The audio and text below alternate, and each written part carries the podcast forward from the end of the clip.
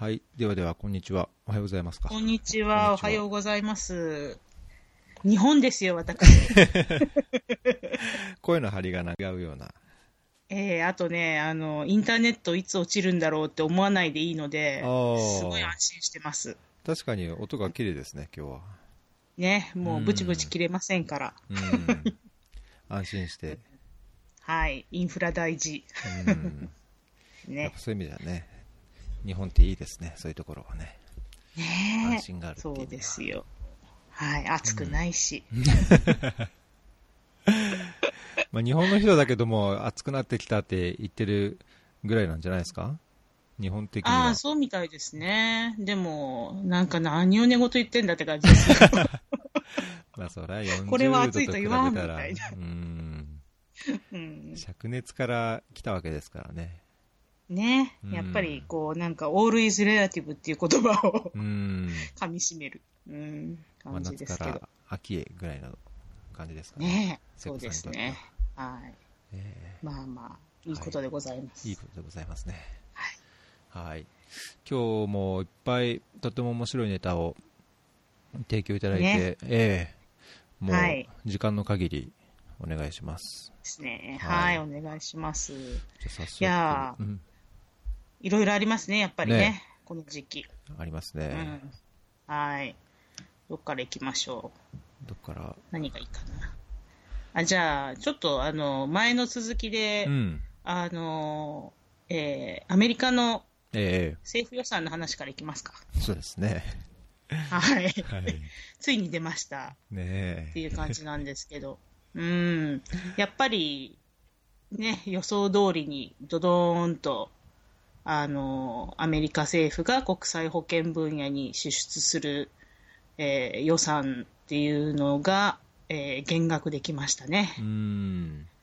はいこれはだけど、とり,、えーとりあえずは、えーホワイトハウスの予算申請というか、予算請求ってことですか？そうですね政府に。対する。はい。うんはい。で、これが、まあ、どんどんどんどん、あの、検討されて、うんで、議会で最後には承認をされたら、えー予算になりますっていう感じですね。うんはいまあ、前回のあのテーブルっていうかあの表を見てもびっえくりしましたけど、これ最初からびっくりですね。USAID のね予算ー、そう。ザクいやザクザクと。ー、えー、そうなんですか、大丈夫ですか？って感じですよね。だから、は USAID の保険予算半減っていうことは、うんまあ、多分 USAID で働いている保険分野の専門の人たちも半減？まあ、半分でしょうね。単純に考えれば。ね。まあ、単純に考えると。うん。なので、うわーすごいって感じですけど。うんうん。これ最初から HIV エイズ100%減。そう。まあね、あの、他の、他の組織でやってるっていうね、その、マルチラテラルでグローバルファンドに出してますとか、うん CDC、アメリカのその疾病センターの方はやってますっていうことなんでしょうけど、うん。それでもショックですようね。ん。うん、100%カットって、えーって感じ。すこれ、すごいですね。ごいですね。いいんですかね、こんなことで。うん。うん、まあ、そんなこんなで。そうなんですよ。だからすっごいなんかね、この予算でそのまま通るとは思いませんけれども、うん。でも、ここまでいちいち全部の中身を見て、これはいいけどこっちはダメとか、うん。なんか、そういう話になっちゃうと、ね、そこまで細かく見てくれるのかっていうのもまた懸念されるので、うん。えー、どうなるんだろうなーって感じですね。うんいやー、本当、すごいですね、これはね。まあ、日本も、あのーね、日本で ODA やってても、やっぱり、いや、うん。予算が減ったとか、まあ、地域地域的にこう割り当てが変わったとか、まあ、うん年々、確かにありますけど、それを踏まえても、なんかこの、こんだけの減額、ね、4、50%から100%なくなるものまで、そこう、目につくほどあるので、ね。なかなう。か、うん普通のこう政治的に政策的に考えたらあんまり見ないうん減額かなっていうないですね。そう。で、あとはやっぱりね、もう国際機関への支出がこんなむちゃくちゃ減らすんだって感じで、うんちょっとびっくりですね。ねこれは国内だけじゃなくて、対外的にも国際的にもね、大きな問題ですね。そうなんですよねうん。なので、まあちょっとね、そのユニセフ問題とか、うん UNAIDS 問題とかっていうのも含めて、うんこれからだろうなと思って見ていかなきゃますけど。うん。ねこれはちょっと保険に関係する人とか、まあね、保険のこう国際協力したいって思う人もこういう状況というかこういう事情は知っておくとそうですなかなかいいかもしれねない。ですうね。ん。あと、この同じこの KFF のサイトで、うんえーっとね、ついききえー、1週間ぐらい前かな、に、ええ。あの、これが何を意味するかっていうので、うん。えーなんかのこうモデリングを使って、あの、大体何件ぐらいの、えー新規の HIV 感染とか、えーっと、マラリア感染とかに、あ、マラリア死とかにつながるっていうのを、えーモデルしてるのが同じ KFF のサイトにあるんですね。えうん。で、それだとた、えーっとね、例えば、えっと、少なくとも7000から3万1300人の、えー母子の、母子の、えー死亡件数が増えるとかね、うん。なんかそういう感じでアナリシスをやっていて、うん。まあ、これから多分その、アメリカ国内のロビースあの、国際保険ロビーストたちはこれを使って、あの、まあ、人道的な理由からこういう、こういうバジェットカットはやらない方がいいっていうふうに言っていくんだろうなとは思いますね。なるほど、なるほど。うん。うん僕もこの、K、KFF のサイトって見たことないですけど、これ基本的に保険のあれが話がメインなんですか？そうですね、保険の、えっと、もう結構長い間、えっと、保険のね、アメリカ国内の、うん。えー保険行政うんうん。を、あの、まあ、どっちかというと、ウォッチドッグみたいな、えーウォッチドッグってなんて言うんだろう、えー日本語でよくわかんないんですけど、うん。まあ要はモニターしているところで、で、だから、もともとはグローバルヘルスじゃなくって、その国内の、あの、保険行政の方を見てたんですよね。なるほど。で、それが最近は、あの、グローバルヘルスの方の、えーっと、なんだっけ、えー予算的なこと、うんヘルス関連予算のことをよく見ているような組組織です。ね。なるほど。うんはい。結構クレディブルです。うんまあ確かにメディケイドとか、なんかそういうこと、そういう記事もいろいろあるみたいですね。ヘルスそうですね。そうそうそう。うん。だから今すごい大変なんだと思いますよ。それこそうんオバマケア撤廃とか言ってるから、うんうんいっぱいこの人たちがアナリシスやってるんだと思いますけれども。なるほどね。面白いですね。うんそうですね。うんはい。いや、でもこういうちゃんとした組織があるので、うんあの、んなんていうんですか、こうデータが出た瞬間に、データというかその元の考えなきゃいけないものが出た瞬間に、こういったモデリングをされたりとか、うん政策的なこうインプリケーションをきちんとまとめてくれたりっていうのは、すごいなと思いますね。うん日本にこういうのないですもの。うん。う立ん派。ですね。ね、シンクタンクってすごい大事。うんうんそう。あ、そっか。これファンデーション、シンクタンクなんですね。そうですね。うん。そうなんです。うんまね、こういう感じで、ちょっとまだ、あの、予算が本当にね、今の状態だといつ決まるかわかりませんけれどうも、ん。うん、まあ、明るくない将来が待っていることを考えながら、うんうん。私はやっぱり、その、最悪に備えた、あの、タドナーの動きっていうのをしていかなきゃいけないんだなと思うので、そう、ちょっとなんか気にしながら見ていく数ヶ月間が始まりそうです。うんアメリカの会計年度って9月なんですか ?1 月？そうです、そうです。9月あ、えっとね、10月だ。10 10月、月？9月。はい。じゃあ、夏頃には遅くとも議会で承認されるんですかね？いやー、でもね、もうこの間、この間というか、ここの数年間、やっぱりうんあの、こう、暫定予算だけがなんとか通って、で、え本予算はいつまでも通らないみたいなのも、あの、何年か続いていたのあであ、、そうなんですか。まあ、はい。一応ね、あの、ホワイトハウスと議会が、どっちも共和党だから、うん。まあ、そんなに揉めないとは思いますけど、うこれまでみたいには。だけど、まあ、可能性としてはやっぱり暫定しか通じないっていう、あつあの通らないっていう可能性もゼロではないです。なるほど。うん。ですね。うんまあ、そんな感じで、はい。ちょっと、はい、見通しは難しいなと思いねますけ。うん。はいはい。うん。また何かあればじゃあ。はいまたこれはちょっとなんか継続ネタで追ってきます。うん。ねえ、うん見ていきたいです、ねこんな影響が出ましたみたいなのも含めてね。うん。うん。はい。はい。そうです。じゃあ次、ね次次ははい。テドロスさんですかね。テドロスさん行きますか？は いテドロスさん やっぱりエチオピア、エチオピアご縁で。ねえ、そうそうそうそう。テドロね、スのそう。おっちゃんが、あのーこれも、え？テドロスのおっちゃんがね、すごい人になっちゃいましたね。まあ、もともとすごい人ですけど。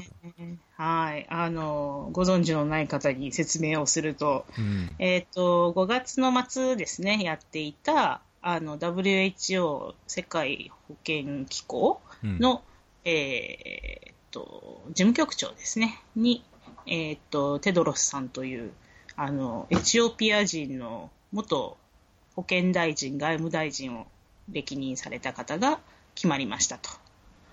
まあ、これがね、すごい選挙だったんですようね。ん。もう、圧勝。圧勝テドロス。の圧勝うん。すごかったです。えっと、パキスタン人の女性とイギリス人男性と、うん。それからエチオピア人男性であるテドロスっていうことで、三三つどもえの戦いだったんですけど、うん。1回目から、あの、えっと、あれってね、3回投票するのかな？なんかそんな感じなんですよね。2回だか3回だかするんですけど、えあ、2回するのか。1回目で3人から2人に減らして、えうんで、2回目の決選投票で、過半数を取った人が勝ちで、えっと、えーあの、投票してるのは各国の保健大臣の名前でするっていう、うんまあ、総会なんですけうん。ど、うんそうそれで、ね、もう1回目から圧勝で、あの、うん過半数取っていましたから、うん。うん、まあ、びっくりしたといううん感じですね。はい。すごいですね。う。うんまあテドロス、僕、エチオピアにいるときに、その時は外務大臣で、あのうんまあ、その以前に保健大臣でね、なんかいろいろあのエチオピアでもあの評価が高かったし、はい。で外外務大臣の時に何にも何でも関係ないその水と衛生の国際会議、アディサベバでやったやつで出てきて、うんもうこうもう誰もが、ああみたいな、あテドロスが来たみたいな感じで、急に予定のなかったスピーチをやったりしてたぐらいで、うんまあ、感じのいい、本当、ちゃんっていうか、そうですねあの人のいい感じの人でしたけども、まあ、なかなかやっぱりやり手なんでしょうかね。やり手ですね。うんそう。私、あの、自分の昔いたグローバルファンドというところのですね、理事会の議長さんをうん。2008年ぐらいかなからうんに、あのやってらっしゃ、2年間やってらっしゃったんですけど、えまあね、切れるし、うん。こう、会議の回し方はうまいし、あの、何か大きな、こう、ディシジョンメイキングをしなきゃいけない時も、やんなきゃいけないんだからやるんだよっていう感じで、わっと、ちょ、ちょっと力ずくなところもありましたけど、うんうん。やっぱりその回すリーダーシップってすごいなと思って、うん、あとは、あの、変な話ですけど、とても英語が上手。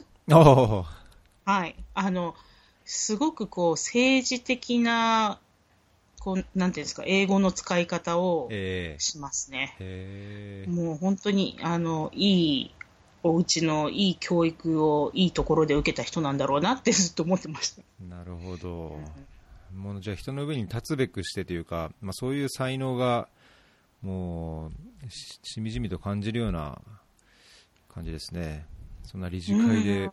バシンバシンとしっかりと仕切ってって、そうですね。まあだから必ずしもその力で仕切るタイプだったら、うん。ね、みんなに好かれてるわけではないとは思うんですけど、うんうんでも、なんか、すあの、ライクドかどうかは別として、とてもエフェクトな人でしたね。なるほど。うん、っていう印象です。いやー、そうとうとう、これ任期って4年 ?4 年ですか ?3 年？4年か5年ですね。?4 年か5年。4年かな？うん。うん結構腰を据えて、でおーはい最大2期までって感じですか？最大2期までです。うんはい。うん。じゃあ8年ぐらいは WHO そうですね。テドロスのおっはいちゃんが。おっちゃんがうん。ただね、やっぱり、あのーまあ、WHO も今すごい資金なんですから、うん。さっきのあのアメリカの予算の中では減らされてませんでしたけど、ねアメリカがね、一番大きなドナーで、うん次がイギリスなんですよ。ほうほなんですけど、まあ、イギリスの候補者をリジェクトしちゃったわけですから、どうすんだろう、へそ曲げられたら大丈夫なのかとは思いますけどね。うん、そうなんです。まあね、なので保険、セクター、本当財、財政が今後どうなるかっていうのを考えるとね、アメリカうん、以外のところもちゃんとしっかり資そう金供なんですよ与していかないとね。ねえ、そうなんです。だから、いや、そういう意味では、やっぱり、あの、下馬評としては、うん、まあ、いろんな途上国もいろんな思いはあるだろうけれども、ええアメリカとこんな国だしになってきたし、イギリスを怒らせるのはよろしくないという判断をするんじゃないのかしらねって思ってたんですよね。なるほど。うん。なのに、テドロスを選んだっていうのは、こうなんか、いろんな国がこう、なんて言うんでしょう。こう、お金を出してる国だから、こう、ね、優先的に、あの、力を持っていいってわけじゃないっていう意思を示したのかなと思って、うんうん私はとても、あの、すごいことだったような気がしてますう。んなんかそれはいい,、いい響きですね。うん。ねまあね、だかららといってね、うんそう。組織が成り立たなくなっちゃったら、またそれはそれはまあ困るの。ね、うんそこは、そうなっちゃったらちょっとね、本末転倒というか、そうあれですけどまあでもね、うん選んだのは、選んだのは各国の政府の代表ですからうんね。うんうん。うん。その、まあ思いっていうのがどこに行くのかなっていう、はい、うん、気はします。うん。いやー期待ですね、じゃあ。期待ですね、うんそう。えっと、多分、7月とか8月から新しい、その、体制になると思うので、うん。8月かなうん。その時に、その、なんか所信表明演説みたいなのをするはずなんですけど、それをちょっと待ちたいですね。うんうん。なるほどね。はい、気になってます。結構やっぱり組織のトップって、なんか僕、昔はおお飾りというか、あんまり見ないのかなって思うこともあったんですけど、うん最近、やっぱいろいろ見てると、組織のトップでいろいろ変わるっていうのが現実的にあす。ると思ってね、うん。そういう意味んではなんか本当、いろんな今までと違ったこう力を発揮して、いいように回るようにね、してくれうる、ん。まあ、そういうトップであると非常に嬉しいですけどね。そうですね。あ、で、そういえばトップといえばね、この間、先週？先うん。々週、あの、えっと、UNFPA のうん。あの事務局長が亡くなったんですよね。在職中なんですけど、ううんん、ナイジェリア人の方なんですけど、ええ。あ急逝されたということで、ええちょっと NFPA 大変な時期なので、この後のリーダーシップがまたどうなるかっていうのは、あのそのアメリカとの関係をね、特に、あの考えながら、どうなるんだろうなと思って、ちょっとうんもうあの気になるポイントですね。ええうん、それはちょっと困りますね。予算も減るし。そうそうそう。うんうんだからアメリカね、それこそ37 million でしたっけ、うんあ100%減にしてますからね、うんうんそう。なんですよ。ええなの。はい。はい。まあ、でもねあの、 implementer の国があのリーダーシップを取るっていうのは、今の流行りになれなればいいなと思いますよね。うん。うん、どういうことですか？インプリメンターの国がっていうのはえっと、要はそのお金を出す国が、うん。そのヘッドポジションも取るっていう今までの観光でしたけれどあもー、なるほどね。うんそうではなくて、やっぱりこう、お金をお金というか、まあ、その資金なり、技術協力なりを受ける国うん。が、組織の方向を決めていくっていうのも、やっぱりそれって大事なことだよなと思って。うん。そうですうんね。うんなんかこう、インペリアリズムがいつまでも残っていたような、その、お金を出すから口も出すみたいな感じだったのが、うん。うん。ちょっとこう、なんていうんですか、こう、自分の足で立つ組織になっていくかなるほど。ね。うんそう考えると、世銀のアメリカだったり、アジア開発銀行の日本だったり、そうそうそうそこはもう固定ですよね。まあ銀行だからってのもあるのかしれないけど。もう明らかにね、金も出すけどうん口も出すですからね、あれはね。うんうんそう。だから金が出せなくなった時にどれだけね、あの、アメリカがそのポジションを持てるのかっていうのはありますけれども。うん。まあね、まあ、そういう組織的な側面を見ていくっていうのは、もう面白いですね。面白いですよ。ねえややっぱりいあの上が変わると、本当に組織が変わるので、やり方も。うん。うん。いやそう思いますよ、最近は本当、ね感じます。うん。えだから、ちょっと気になります。ねそこでなんか僕はやっ15ぱ、あの、古き良きを、こう、考えすぎちゃいけないなというか、求めすぎちゃいけないなっていう、う。うんん、やっぱりこうね、人が変わっても、よりよより良いというか、なんかそういうのを追求していかないといけないなと自分に言い聞かせてます。なんかすごい宣言みたいな感じですけど、本当に言い聞かせてますね。そうですね。はいまあ、そんな、そんなこともある朝。そうですね。まあちょっとそ,、うんそしたら少し元気になるネタとしてはい。コメンスメントネタいきますか。ああ、そうですね。はい。いや、あの、聞かれました？いろんなコメンスメント。うんえっと。大学の、アメリカの大学の卒業式に際して、あの、偉い人たちが、こう、ななんていうんですっけ、こう、なんか送り出す、こううん花向けのスピーチですよね。ねえ、なんていうんですかね祝辞っていうか、なんなんなんていうんそうですね、祝辞かな。うん。はい。あれが大好きででしてね、うん私。うんいや、僕も好きです。毎年そう、毎年いろんなの聞いていて、で、まあそのね、有名なスティーブ・ジョブズの2005年とうかん。ありましたけど、あの、今年はやっぱり、あの、マーク・ザッカーバーグが良かったですね。おー今年のナンバーワンですか？うーん、そうですね、多う分。ん。あの、まあその注目度っていうのもあると思うんですけど、えやっぱり、その学生に年が近い人えが、うんうん。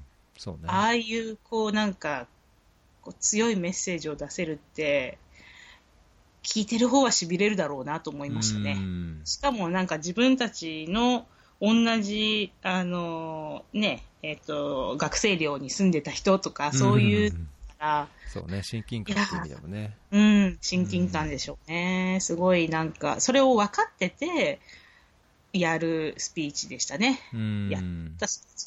うん、と思います。えっ、と、こうなんか、もう、find the purpose っていう、こう、自分の人生の目標を決めようみたいな、そうじゃなくって、うん。なんか、自分の人生の目標じゃなくて、みんなにとってのパーパスだ、みたいな感じでしたよね。うん。うん、うん。なんか、そういうのが、ちょっと、あの、私は新しいなと思って聞いてたんですけど、そう、そしたら、なんかあの、MIT、えっ、と、マサチューセッツ工科大学の、あの、コメンスメントの方のも、あの、アップルの CEO のティム・クックスでしたけど、え彼も同じようになんかこう、パーパスっていうのすごい言ってましたよね。えうん。うん、だから、あなんか今年のアメリカの流行りはそのなんかパーパスなのかしらとか思いつつ、うん。まあ、まあ、ある意味ね、こう、あの、門出にふさわしい言葉ってなってくると、キーワードになるんだと思うんですけど、うん。うん、そう、でも、やっぱりなんか、いいねーって感じでしたね、これも。うん、そうですね。まあ、やっぱ改めてこういう話を聞くっていうかね、まあ、有名だからっていうわけでもないですけど、まあ、やっぱり話がうまいというか、あのそうそうそう。ね、まあ、だらだら読んでるわけでもないし、こうこの声のトーンが変わりながら面白い話をするっていう意味では、英語の勉強にもなるし。そう、すごくいいと思いますよ。うんいいですよね。うんうん。はい。私は、えっと、そのもう一つお勧めしたいのがですね、J.K. うん。ローリングスがやった、これもハーバードの2008年ですけど、はい。これね、ぜひなんかあの、もうちょっとこう、知られてほしいんですよ。好きなんですよ。うん J.K. ローリングス。うん。あの、んなんだろう、こう、すごいね、人間味あふれているっていうのと、うんあとは、自分のことをすごく経験として話してるから、うんうんあこうな、なんていうんですか、こう、知識を得ることと、それから、こう、知的に、あの、なんですか、もっと前進していくことっていうのはまた別っていうような話もあって、うん。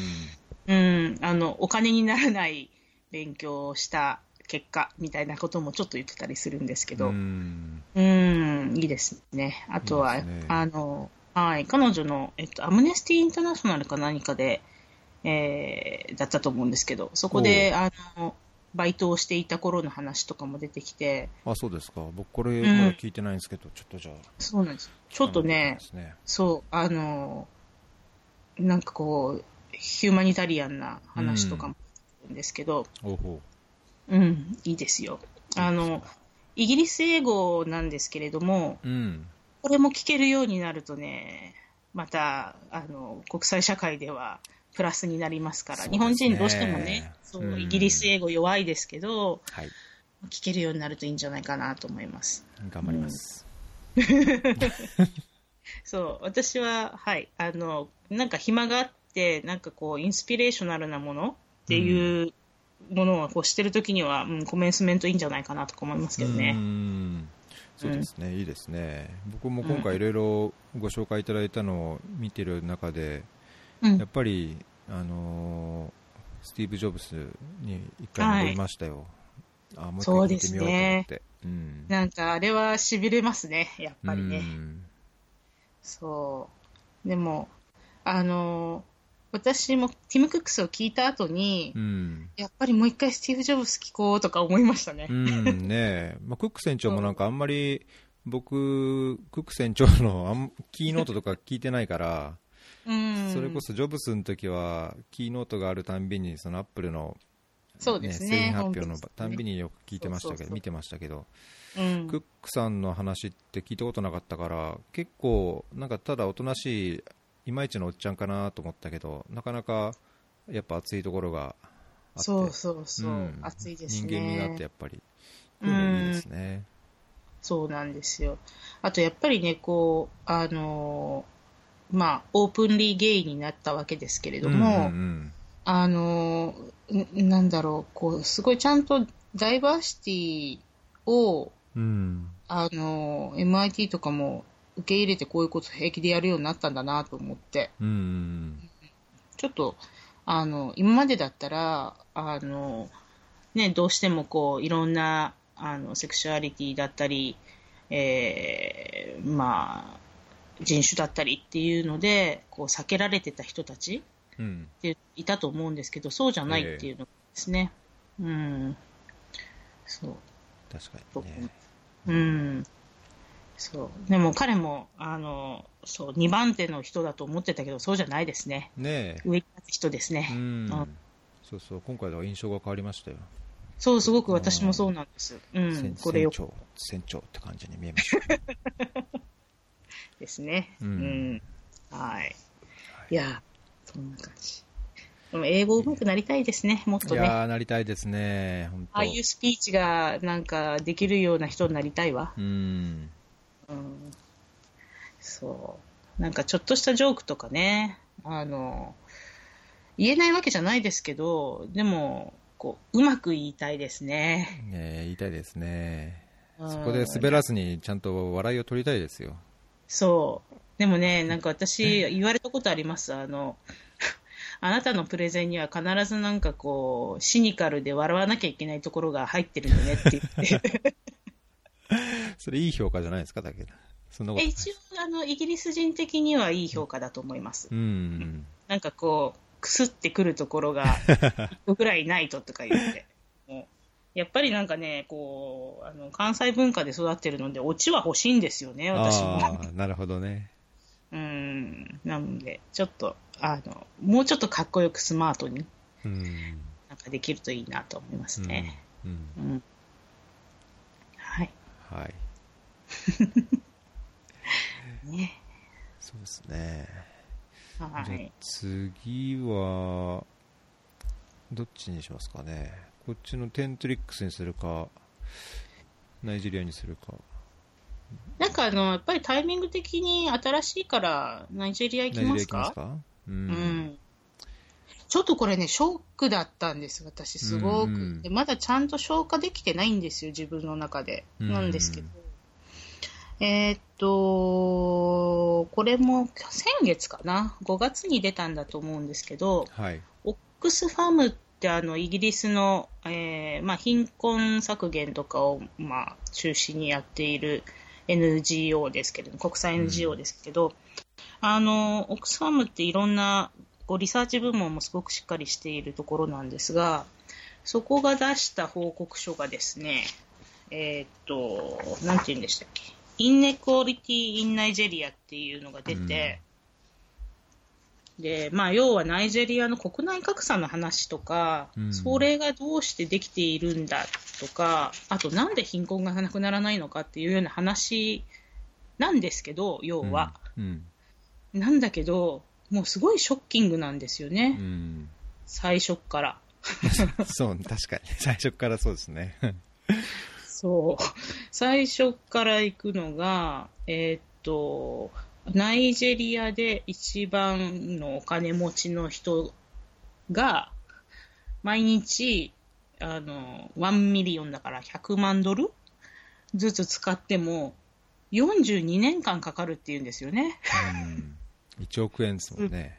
100そう。毎日1億円使っても42年間使い切るのに時間がかかるっていう国で、で、それで、まあ、ね、その国の人たちの何パーセントって言いましたっけ ?69% か。うん。69%が、えー貧困にあえいでるって、なんだそれって感じになっちゃって。うん。うん。で、そのね、えっと、とてもお金を持っているトップ4でしたっけ、?4 人でしたっけね？そう。が、あの、持っているお金を使えば、その、えー1億何、1億1000万人ちょっとの貧困層を全員を貧困から抜け出させるだけのお金になるって。えー？うん。なんかね、ナイジェリアってもう、あの、言葉は本当に悪いですけど、どうしようも手のつけられない国だと思ってたんですよ。うん。もうね、あの、お金はないし、政治はむちゃくちゃだし、テロは多いし、病気はいっぱいだしって。でも、いや、ちょっと待って、なんか国内でそんなになんかお金あるんだったらなんとかなるんじゃないのと思っちゃって。うんうーん、それが何ともできてないのが、もうなんか、きついなっていう感じですうね。んなんか本当これ、まあ、ガバナンスの問題ですよね。そう、まさに、まさうに。ん要はだって、なんかね、これ、こう、すごいこう、線を引き始めたらいっぱい線、線だらけになっちゃってあれなんですけど。本当本当僕もね、巻き、黄色になっちゃいました。巻き黄になっちゃいました。ね、だってその、あの、タックスブレイクとか、なんかそういう、あの、要は、こう、裏道を使って脱税まではいかないにしても節税をしてたりとかして、えあの、それで、20トリリオンですからね。それが、なんかあの、トレジャリーに入るはずだった20トリリオンって、もうなんか日本円にもできないやとか思っえて、うん。やめたんですけど、それだけの税金収入がなくなってたっていうのはもう本当ショックですよね。うん。で、その割には貧しい人から、ね、そうそうそう。まあ少ない所得あの3、40%に当たるような金額を税金で取るとか、そうなんですね。そう。だから、毎年今でもね、結局、えっと、約3ビリオンだからうん3 29億ドルですから、3000億円か、うんして。それぐらいの税収がないっていうことですもんね。うんそうなんですよ。あー公共財政というかね、ガバナンス、公共財政、まあ、税制とか、もろもろ含めて、あー明らかにね、腐ってるというか、間違ってますよね。うんそう。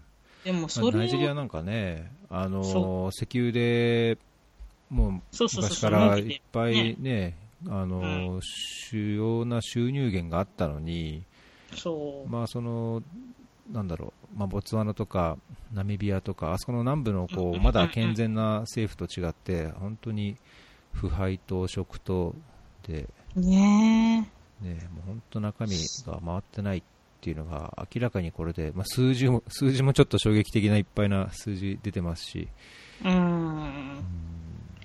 いやー、これ、なんかね、オックスファム、あの、ナイジェリアから追い出されてたりするのかなとかいろいろちょっと思ってるんですけど、うんちょっとこれ衝撃ですよね。だってね、今、あの、グローバルファンドってその私が昔いたところですけど、うんはい、グローバルファンドで一番、あの、世界中で一番お金をもらってるのはナイジェリアなんですよ。あそうなんですか。はい、資金をもらってるのは。うんで、えっと、まあ、そこには理由があってですね、もうとにかく人口が多いので、ナイジェリアがなんとかならなければ、世界がなんともならないみたいなところもあるんですよ。うん。なんかすごいこう、あの、典型的な例なんですけど、ええ。あの、えっと、前にもちょっとお話ししたマラリアうんうん。ですけど、世界のマラリアのケースの4分の1はナイジェリアで起こってるんですね。マジっすか？はい。そんそう、23%。でうんえっと、すべてのマラリアが理由による死亡数、うん世界の死亡者数の3分の1はマラリア、あナイジェリアなんです。うんだからね、その世界中で頑張っても、ナイジェリアがうまくいかなかったら、何のあの、目標値も達成できないんですよ、グローバル目標値。うんうんだからみんな一生懸命ナイジェリアに支援をするし、一生懸命やりましょうってなるんですけど、うん。でも毎年、それでグローバルファンドがこの過去15年間で、えっと、お金、まあ、資金支援をしてきたののすべての総額が、まあ、エイズ、結核、マラリア全部合わせてですけど、それが、あの、2ビリオン、だから20億ドルなんですよね。そう。この15年間で。うんでその20億ドルって、あ、そのさっき言ってた、1年で、あの、取りこぼしている税金？カバーできてんじゃんみたいなう感じ。っんて思うとね、なんか、あ、開発ってなんか、もうこんな話じゃないよね。って思いますね。うん、なんかガバナンスちゃんとすれば、開発援助っていらないんじゃないの？とか思っちゃう。ういや本当なんかこれ見てて僕も思ったのは 昔あの、まあ、今でも活躍してるしてますけどザンビア出身のあのエコノミストかなんかでダンビサモヨっていう人が、うんうんデッドエイドってアフリカの開ね。発はなんだっけ？なんか日本語の訳も出てましたよね。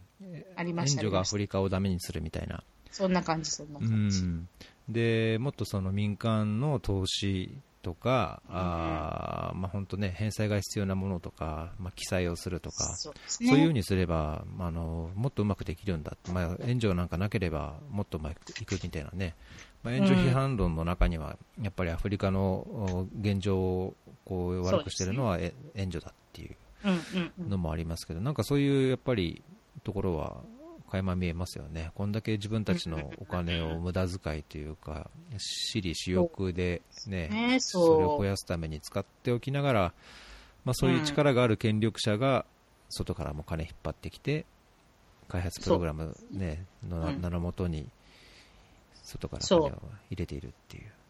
で、さらにそこで汚職があるうん。という感じですけどね。ねえ。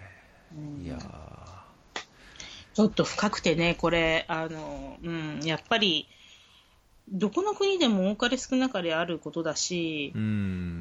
で、その、ガバナンスってやっぱり一番ほら内政干渉みたいな感じで、うん。あ二国間でやりにくい分野なので、確かにね。ね、だから手をつけないでしょじゃあ、うん UNDP とかがなんかごちゃごちゃ言ってるけど、UNDP だって、ね、追い追い出されるわけにはいかないので、国から。うんやっぱりちょっと甘い感じになりますしね。うん。いやこー、なんか足元見られてるような気がしちゃいますね。本当本当本当もうね、援助の意義ってなんだろうってすごい考え始めちゃって、ちょっとこれ、こうなんか、ブローがこうすごいじわじわ効いてくるんですよ。うんなんか本質的なところにこう、ぐさっときますね。きますねう。んそう。で、今もうね、各国からの ODA が減ってるから、その、国際機関なんかでファンドレイジングをするためには、うん、もう今あの、まあ、新しいキーワードですけど、ハイネットワースインディビジュアルって言って、HNWI って言うんですよね。はいはい。要は、あの、ゲイツだったり、ザッカーバーグだったりみたいな、そういうビリオネアの人たちから、もう国がお金出してくれないんだったら、個人の人からお金を出してもらうしかないっていう感じで、国際機関なんかもそういう人たちにすごくこう営業をかけてるんですけど、支援し、えこんな、なんかナイジェリアのこのなんかすごい、あの、毎日1億円使っても42年かかる人とか、えうん。そういう人もちゃんとなんかアプローチしてんのかなとか思って。うん。まあ、だけど、そのね、まずは国内で循環をするっていうのが第一ですよね。そうそうそうね、うん中にそれだけの人がいるんだから。すよ。で、別になんかもう援助が嫌なんだったら、うんあの、援助じゃなくって、それこそなんか雇用を作ってくれればいいんですよね。うんうんこれそのオックスファームのレポートの中にもありましたけど、若者の二十何パーセントが、ねねあの失業者なんだったら、この人たちが、なんかちょっとした、んね、新しいスタートアップかなんかで、うん。うん。雇用を作ってくれりゃなんとかなるかもしれないのにって感じです。ううんん確かにそう。なので、ちょっとね、こう、もうちょっと、なんとかならないもんですかねっていうのを、あの、お金をくれるようにお願いするだけじゃなくって、もっとちゃんとこういう人たちと話ができる人材っていないのかしらっていう。うんうんまあね、我々ではなれませんけれども。まあね、慣れませんけど、まあそういうじゃないかなって。議論をするっていうのは価値があるというか意味があると思いますけどね、うん。そういう、うん。まあこれはあんま知られてないでしょうからね、このレポートだって、まあ、あのか一部の界隈ではもちろんこうすごいあのでしょうね。話題になってるんでしょうけど、うん。いやーなんかオックスファームって日本にあるんでしたっけ？オックスファームジャパンとかあるんでしたっけ？あるはずですよ、ねえ、なんか、うん。これ、和訳しないのかな？ねなんかしてほしいですね。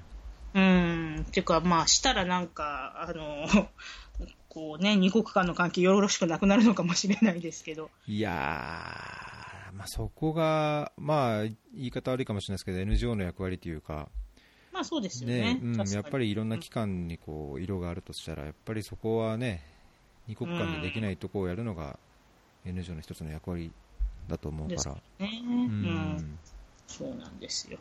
まあ、これでね、あの、変なことを言って、あの、だから、あの、ODA はいらないとか言われちゃうのもよろしくないんですけど、まあね、もうそうそうそうそう、そこもね、ちょっとね、関わってる人としてはね、いろんなイそうなんですよ。ンプリケーションがあってね。なんですよね。うん。はい。うん僕、これ見てて思ったのは、やっぱりこんだけお金が、まあね、うまくやりくりすれば、あの税収も含めてあるんであれば、うん。でこう2億人、ん？200万人か、200万人の人をこうあの貧困ラインから、はい。あの押し上げることができると。うん。いう、まあ、そんだけの金額だったら、なんかこう、なんだっけ、ベーシックインカムでしたっけ、なんかはいはいはい。歩行とかでもなんか、し思考的にそうですね、今話題ですすね、ベーシックインカムも。うん。ね、やっぱ食はすぐに作れないかもしれないけどその、食につながるというか、まあ、家計がもう少しこう良くなってで基うん本的なまずサービスを享受できるっていうようになるために、まあ、ベーシックインカムとかそうですっていうね。のもねこういうところでこそ、ガンガン試して、発揮してもいいんでしょうけどうんそこでね。金使ってっていううん。のを考えてほしいなと他人事ながら思っちゃうんですけど。そうですね。いや、ね、ベーシックインカムも難しいんですけどね、考え方としてね。うんうん。じゃあ、なんかその生活保護じゃない、なくて、ベーシックインカムにしなきゃいけない理由は何なのかとかね。うんうんうんですからね。そうね、うん。そう。でも、富の再分配って、もう、何百年も何千年もやってそうなのに、まだ答え出ないんですよね。ねえ。うん。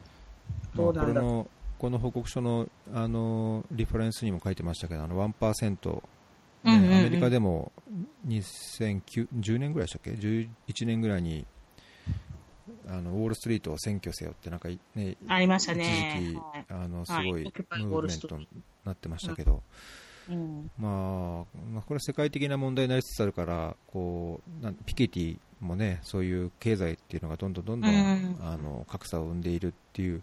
そうでまあ、そ。のそれが一時期バズワードになってた割にはなんか最近あんまり聞かないしこれがまたうんそういう経済格差の問題とかあの経済内の格差の問題っていうのをもう少しフィーチャーしてくれれば、う。うんそうですね。まさにそうだと思います。うんいや、あの、それ、それこそなんかあの、ザッカーバーグのあの、コメンスメントスピーチの中で、うんあんまりアメリカ国内で取り上げられなかったんだけど、うん唯一あれがね、なんか話話題、ニュースの話題になったのは、あの、ベーシックインカムっていうのはあってもいいっていう言い方をしたうんところがあったんですよね。で、そのことについてだけニュースになってたっていうあそうなんですか、うん。うん。はい。それ、ちょっとね、検索すると出てくるんですけど、うん。それ以外は何も言われなかったみたいな感じで、うん。まあじゃあね、あの、それこそザッカーバーグなんて大統領選出るんじゃないかとかって言われてますけど、うん。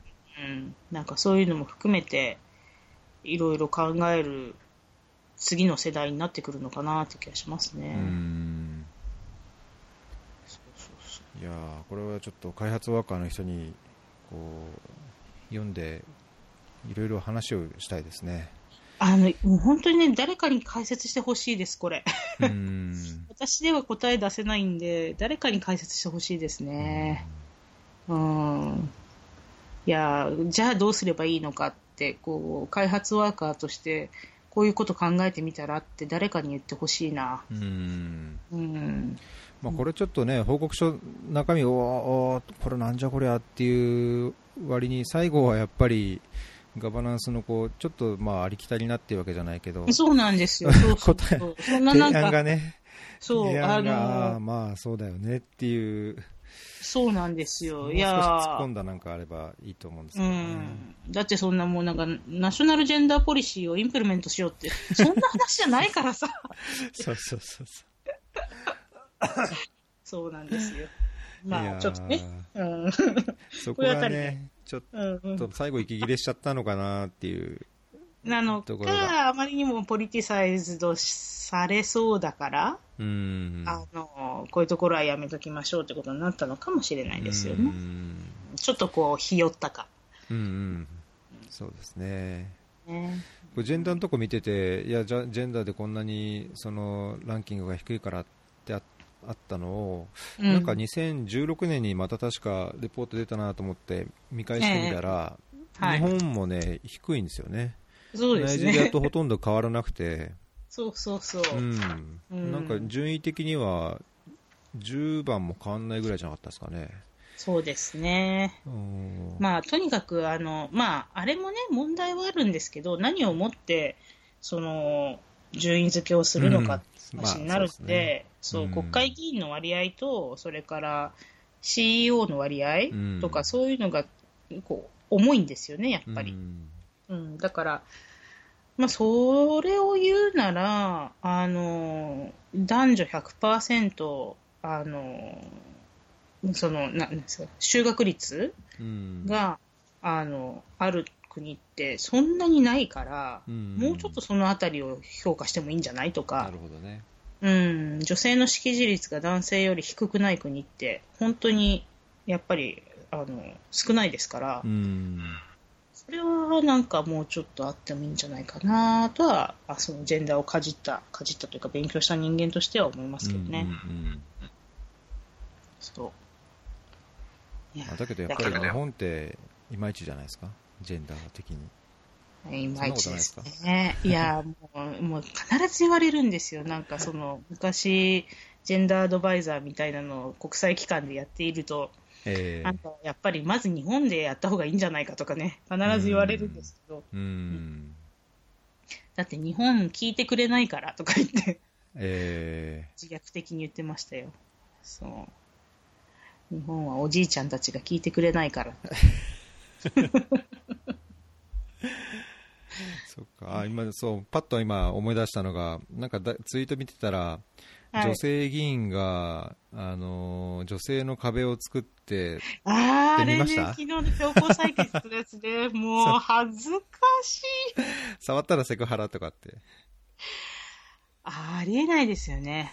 なんかもうそういうことやってるから、女性が議員になりたいと思えないんじゃないのかしらって思いますけど。いやー本当にあー僕はどうこれを解釈、どう考えればいいのか、ちょっとわからなかったですね、あれ。いや、私もわかんないです。もうなんかね、それはもう呆れるしかないんだろうなと思ってう。んうん、なんか、ね。あとは、最近、あの、ここ数日、なんかのテレビを見てたら、どうやってしたら男性が痴漢に間違われないようにするかっていうのを一生懸命言っていて、あの、電車の中でこう、両手を上に上げてますとか、なんかいろんな話してたんですけど、うん。もうね、あの、冤罪、冤罪にならないためにみたいなのを一生懸命語ってて、そうそう、なんかそういうのどっかで見ましたね。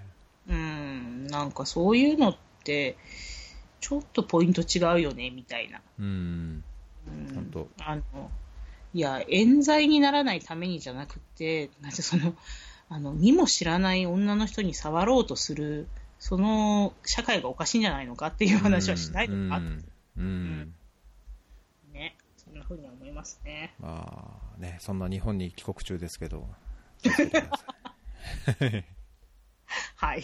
はい。そう、日本ですよ。いいですよ。パキスタンね、ちょっとあの、ラマダン中なので、うん。まあ、やっとですね。はい。うん。まあ、ラマダンはラマダンでいいんですけど、あのやっぱり、この期間は出た方がいいかなって最近思いますけどね。うん。いや、ほら、ね昨日もまたアフガニスタンがあったりとかで、う。うんん。あの、どんどんどんどんこう、イスラム圏は気をつけてくださいっていうアラートがどんどん来てるじゃないですか、ええ今。ええ安全情報で。ええあれを見ると、やっぱり、あの、実際にテロが起こってなくても、起こるかもって思って、うん。その街で暮らしてるっていうのは、とてもすごい、こう、プレッシャーだったんだなっていうのは、うん。あ今帰ってきたら思います。確かにね。やっぱ実感としてやっぱ違いますよね、その場にいるというか。そうそうそう。うんなんかあの、こうね、こう警察車両が3台、こう、並んで止まってたりとかすると、えうわ、ちょっと何かあったって思うえし、うん。人がいっぱいいるところをたまたま車で通らなきゃいけなくなると、うん。うわあ大丈夫かなとか思ったりとか、うん。うんうん、普通に思ってますね。うん。それが日常だっていうのはちょっと怖い、怖いことだったというのを初めて、そこから離れてわかります。うん。うん。いや、本当わかりますね。その、うそういうんおっしゃりたいこと。ね。ね、今またね、あの、中東ちょっとガタガタしてるじゃないですか。いやー、本当ね、何なんでカしょう。タール。本ね当ね、もう何なんでしょう、本当に。もう、アメリカとか、本当何なんでしょうって感じですよ。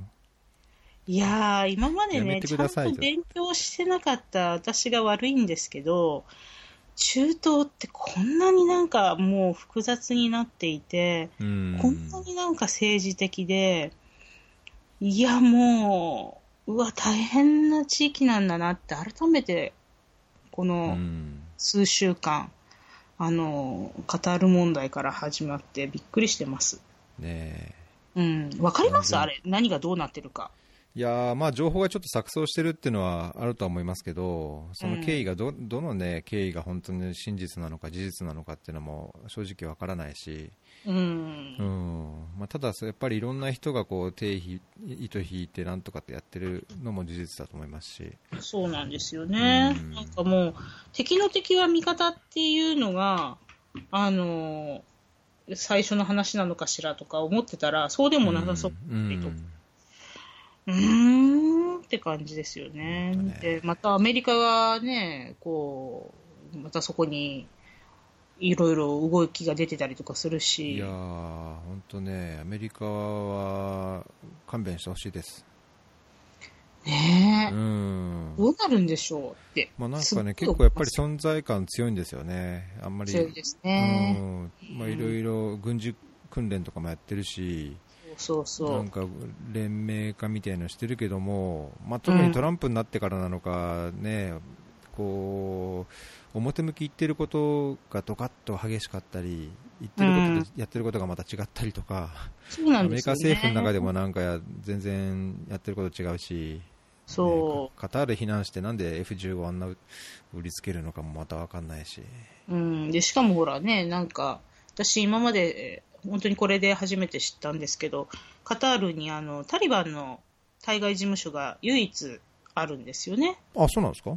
そう。で、それで、そのタリバンが国際社会と交渉をするっていう時の窓口だったんですって、ずっと。うんうんで、だから、その窓口を持っていることがタリバンを支援しているみたいな形で非難されてるんだけど、うんでも、いやいやいや、そこにあのタリバンの窓口を置いてくれって言ったのはアメリカじゃんみたいな話になった、それこそ、なんかあの、ねえ、あの、タリバンが制圧とかしちゃったら、うん。また誰一人として、その、アフガニスタンの、えー権力者と交渉ができない環境を作っていいのかっていううん。話だったりするので、なるほどね。そう、いや、なんかそこを突かれたら、なんかカタールだって、ちょっと怒るだろうとか思いながらう言んってたんですけどね。うん。そうなんです。でもこういうこともね、あの、中東じゃないけど、私はパキスタンに行かなきゃ絶対勉強しなかったことなので、うんうん、なんか深いなぁと思って、知らなかったなぁって思います。うんいやいや、こういうなんか変なこうムスリムとかイスラムのイメージだけがやっぱり今、テロっていう形で先行してるかもしれないですけど、まあ一方でそのサウジみたいにそのオイルマネーとか、うん。まあ、ガスマネーとかいろいろそういう極端なイメージがやっぱり先行すると思いますけどなんかこういうと違うところもねいいろいろよくあの知ってもらいたいっていうのはうん住んでこう思うところがあるので、そうですそういうところのやっねぱ。情報をこう、ねまあ、個人的な解釈も含めていろいろ発信していきたいなっていうのは思いますね。うん、そうなんですよ。うんね、なんか住んでなきゃ分かんないことっていっぱいありますからね。ああそうそうそううん、本当ね日々なんか報道を見るのが苦しいですよ。ね、うん本当に分かります。うん私だからもうなんか CNN って元気な時じゃないと見れなくて、もうなんかね、そう、ああの、アルジャジーラとかもつけるとなんかもう苦しくなるし、うんそう。本当ですね。ねえ、いや感じですけど。いや僕最近フェイスブックが辛いですよそういう意味ではあ、そうですか。フェイスブックがねあのニュースアラートあるじゃないですかはいはいはいはい、はい。僕 BBC とかあのアルジャジーラとか、あのなんだフォローしてて、はい。あれってなんかライブ映像始まるとなんかアラートがつくんですよね。ポコッと。あでアラートなんだと思ったらこの前のコミーでしたっけ？コミーの話をしたりとか、あのいやテロの話したりとか、まあ、結構ねこう、まあ、ライブでそういう情報にアクセスできるっていうのはなんか便利だなっていう一方なんか、ああ、こう、あこんなことがみたいな、いや事件や事故が、トラブルがみたいのをね、ね。見てるのがなんか、うんうん日々ちょっと残念、残念な気持ちになりますね。うん、そうですね。いや、もうだからあと、あと1週間、ラマダン終わるまで、ね。もうとにかく無事にって感じですね。もうラブピースでしかないですよ、本当愛と平和が少しでも、少ねしでも広がるように。本当ですよ。もう、でもなんか、そんなことを思って日本にいるのは私だけなんだろうかとか最近思って。うーん、いや、いますよ、日本にも。そうそう、いるべきだしね。いると思うし、いるに決まってるんですけど、そうそうそう表面にはそんなことは出てきませんからね。そうね。うん。うん、だけどそのそれそれこそさっきのコメンスメントで僕、うんスティーブ・ジョブズの見てるときに最初はのい一つ目の話がなんかコネクティング・ドッツだったじゃないですか。なんか。まあ、自分の中で個人の中の経験としてこうドットドットがつながって何かにつながるっていうのはあるかもしれないですけど、うんまあ、あと個人が同じような思いや考えを持つ個人がやっぱりつながって少しのあのこう動きになっていくというかねムーブメントになるというか、輪を作ってうんやっていくっていうのが大切だなっていうふうに思うので、ぜひ日本で同志を見つけてください。いやー、見つかるのかな？見つけましょうね。見つけないとね。そうそうそまあ、酒飲んでれば多分ね、ああ、そう思うよっていう、そうだよねとかう。っていうねねそうですね。まああるじゃないですかうん。と思います。ね。まあ、あの、まあ何事にもね、興味を持ってやってれば、そういう興味がつながる人は出てくるんでしょうね、きっうとね。ん、そうですね。うん。そう、そうありたいです。はい。いやー、ね、本当、もうちょっと、ちょっと今日硬いですね。ねえなんか、この間がちょっと柔らか、柔らか話でしたけど。いやはい。まー、あ、まあね。ちょっとね、この時期ですからね、いろいろ考えるんですっていうことで、ううん、ん思います。まあ、そう考えなくちゃいけないですね。開発ワーカーとしても、こう、一うん市民としても。そう、あの、ね、開発ワーカーって、やっぱりこう、生活、その一つとっても、簡単に住んでるわけではないので、うん。うん、なかなかね、あの、こう深く立ち止まってものを考えるっていう暇とか余裕がなかったりしますけど、うんうんこうやって休みの時に、本当は休みの時ぐらい考えない方がいいっちゃいいんですけど、うん。うん。うん、まあちょっと、これからのこととかいろいろ考えつつ、ううんん。頭を整理してるって感じですかうね。ん。うんそう。そうですよ。まあまあ、もうちょっと頑張らないと。ね。そうですよ。あと1年頑張らなきゃいけない。あれ、あと1年はいるんですか？パキスタン。あと1年ですね、パキスタうんン。そう、だからもう一回ラマダンやるんですよ。あそう。で、次は、あの、ちょうどプロジェクトを締める時期なので、ー。うん。日本に逃げて帰ってこれないんですね。ねうんそうラマダンもなんかいろいろ、あの、ムスリムの人にも話聞くといいところはあはいるんですけどね。なんでねねこんな時にテロやるんだっていうぐらい、やっぱり神聖なそう一そうそう月です。し。やっぱりこうね、こう、他の人の、あの、空腹だったり、痛みだったりっていうのを、こう体け、体感することで、こう、施しの精神をとか、そういう話もあるわけでしょ？うん。なんかね、ちょっと違うよねって。なんねかそう全然ホーリーじゃないよって思ううんうんしようとする。うん、まあ、悲しいそれをね、やってるのがそのイスラム教の原理主義っていうか、そうそそうであることとか、ちょっとまたいまいちよく飲み込めないんですけど、う。うん。ねうん。そうですね。まあなんかね、このラマダン中は愛とか、あのーそういう言葉を生々しいはいはいい。言っちゃいけないらしいですよ。そうですよ。知ってます、知ってます。